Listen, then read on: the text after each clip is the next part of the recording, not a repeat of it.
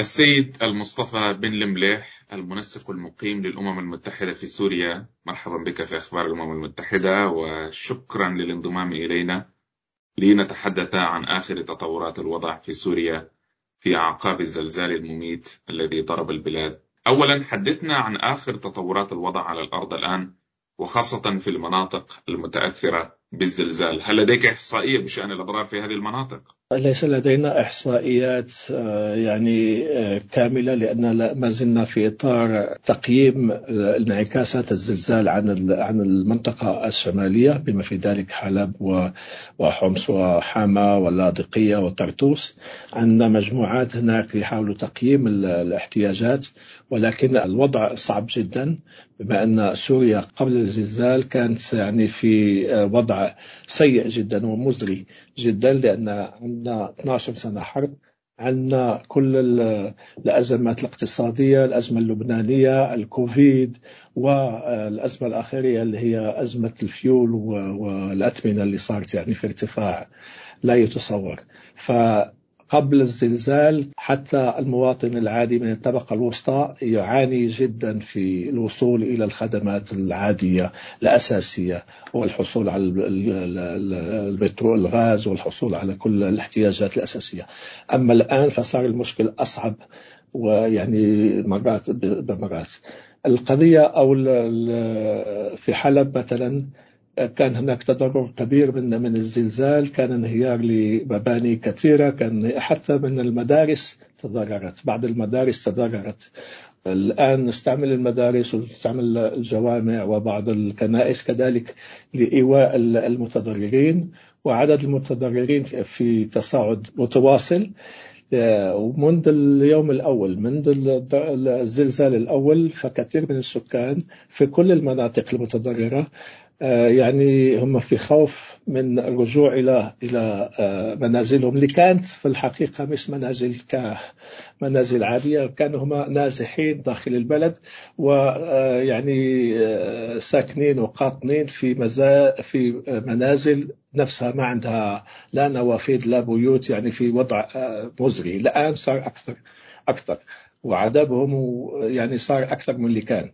الآن عندنا تقريبا مثلا في المدارس اللي تأوي العائلات، عندنا تقريبا في هذه المدارس عشرين ألف شخص، خصوصا من الأطفال والسيدات اللي هم هناك محتاجين بدعم كثير. هذه من جهة. الجهة الثانية وهو عندنا الوضع مزري وصعب، أولا قبل الزلزال، عندنا الزلزال، ثم عندنا الأحوال الطقس، يعني عندنا ثلج وبرد لدرجة تجمد، يعني فريزن. فالمشكلة هنا صارت أزمة على أزمة. الأزمة بالنسبة لمثلا مناطق تانية، مثلا لو تكلمنا عن عن اللاذقية، ففيها كذلك نفس تقريبا المشاكل، فيها تضرر لنظام الماء والواتر سيستمز، فيها مخازن ماء اللي يمكن يعني يمكن في أي في أي وهلة كذلك تنهار وتضرر كل السكان السكان بذنبها.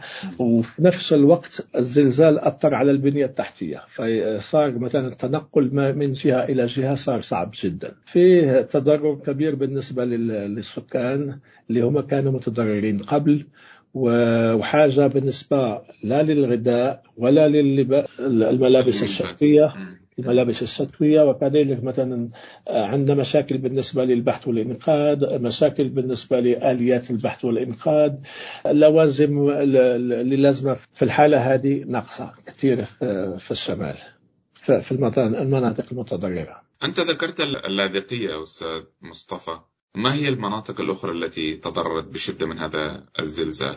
حلب، حماة، اللاذقية، طرطوس، وكل ما بينهم. فالسؤال جيد جدا، لأن هناك صعوبة كذلك الوصول إلى المناطق النائية.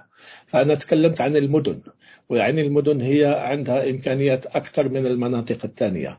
فأنا نتصور أن هناك مناطق نائية ما زلنا لم نصل إليها يعني التعامل مع الأزمة هذه. فحد الآن الإحصاءات الرسمية من وزارة الصحة تقول بأن عندنا في حدود ثمانمائة واحد ضحايا توفوا، عندنا في حدود ألفين وكذا من الناحية من المصابين. في الحقيقة الأرقام قد تصل إلى مرات يعني خمس مرات أو ست مرات هذا العدد هذا، لأن لم نصل إلى كل المناطق اللي تضررت. طيب طبعا. هذا يقودني إلى سؤال القادم، ما الجهود التي تقوم بها الأمم المتحدة حاليا لمساعدة هؤلاء المتأثرين بالزلزال؟ أوكي، في إطار الزلزال قبل الآن ما زلنا نستعمل كل المخزونات والمستودعات اللي كانت عندنا بكل الغذاء والخيام وكل والمخزون الموجود كان عندنا نستعمله الآن. استعملنا المخزون اللي كان مخصص للتعامل مع الأزمة السورية لمدة عشر سنوات، فهذا المخزون سوف ننتهي منه. فالدعم اللي نوصله الآن هو الدعم الغذائي. هناك كذلك مطابخ نستعملها لإعداد الأكل والطعام، هناك توزيع للكيتس ميديكال كيتس الطبية كذلك والدواء، كذلك توزيع للملابس كيف ذكرت الشتوية، بلاستيك شيتس، كل كل اللي هو لازم في إطار طوارئ مثل هذه. يعني كل هذا الغذاء والدعم كذلك الصحي، الدعم الصحي، الملابس، ومساعدة في تنسيق العمل الميداني والاتصال مع الحكومة كذلك حتى أن ما يكون هناك يعني duplications إلى آخره. أنت ذكرت أستاذ مصطفى أن الأزمة في سوريا الآن باتت أزمة مزدوجة، لأن هذا الزلزال يأتي في خضم أزمات موجودة أصلا، في خضم تفشي الكوليرا إضافة إلى هذا الشتاء والأحداث المرتبطة بهذا الشتاء مثل الأمطار الثلجية والعواصف. هل هناك خطة طارئة للتعامل مع كل هذه الأزمات؟ احنا الآن في إطار التنسيق والتقييم للاحتياجات، وعبر التقييم وتحديد الاحتياجات نوضع خطة للتعامل مع تداعيات الأمد القريب مثل الكوليرا. وهناك إذن عمل من طرف دبليو إتش أو واليونيسف للتوعية، فيه عمل كذلك لنتفادى التفشي من جديد داخل داخل المستشفيات وداخل الملاجئ، فيه كذلك استراتيجية لإعادة مش مش تعمير وبناء ولكن إعادة أو إصلاح بعض ما تم الآن ضياعه، مثلا في هذا ما يسمى بال بالريكفري وأيرلي ريكفري، يقوم يعني التعافي المبكر. هذا عندنا كذلك عندنا استراتيجية في هذا المستوى.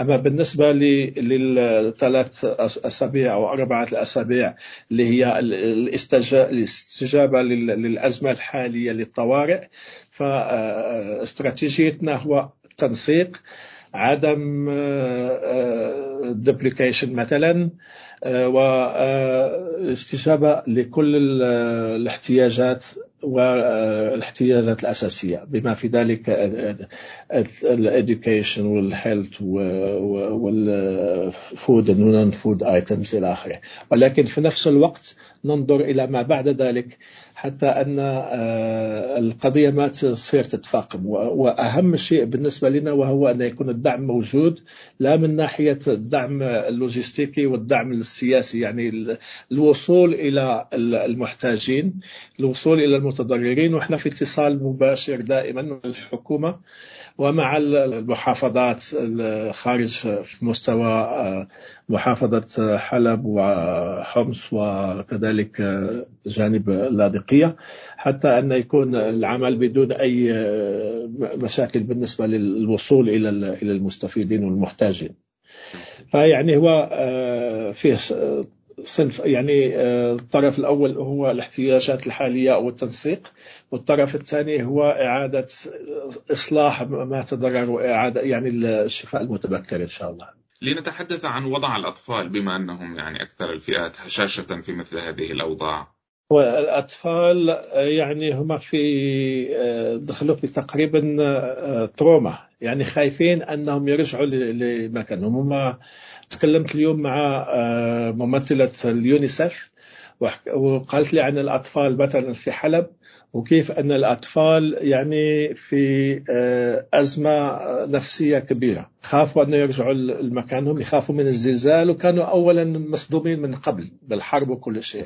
فهناك خطة كذلك من طرف اليونيسف ومن طرف المنظمات الثانية بما فيها اليونيف بي اي للتعامل مع قضية الأطفال، وكذلك قضية المرأة والعنف ضد المرأة إلى آخره. هذا كذلك داخل في في عملنا الآن. فالأطفال متضررين كثير، وحسب ممثلة اليونيسف قالت بأن طبعا الآن أهم شيء وهو يكون عندهم المأوى، المأوى يعني السيف، ما يكون فيه أي مشاكل، ولكن في نفس الوقت الرجوع إلى المدرسة والتعليم. وهم متضررين كثير، لأن لازم نتذكر بأن في سوريا إحنا متضررين في الأصل، والآن صرنا أكثر تضرر. نعم.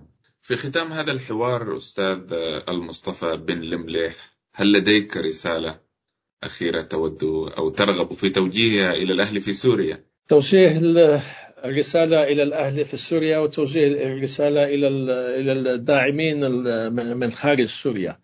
أولا هناك إمكانية أن كل واحد يدعم سوريا ويدعم المتضررين عبر قنوات خاصة بذلك، بما فيها ريليف في في قناة للدعم، فين هي كانت عندي، يمكن يساعدوا مباشرة بالدعم.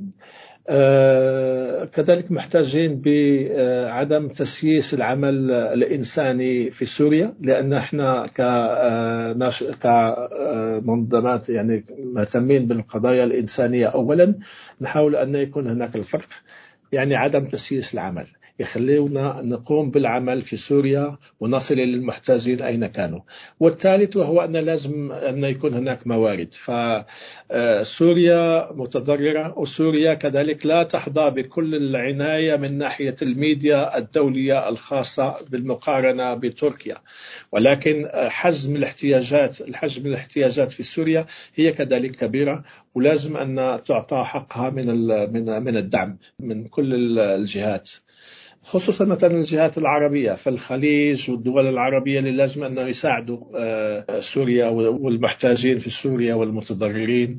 فإحنا إن شاء الله نطمع أن يكون هناك دعم من من كل الجهات، وخصوصا الجهات العربية، لأن الاحتياجات كبيرة. نتمنى لكم التوفيق في مساعيكم لمساعدة المتضررين من هذه الكارثة الإنسانية الكبرى. في الختام شكرا لك جزيلا. أهلا وسهلا.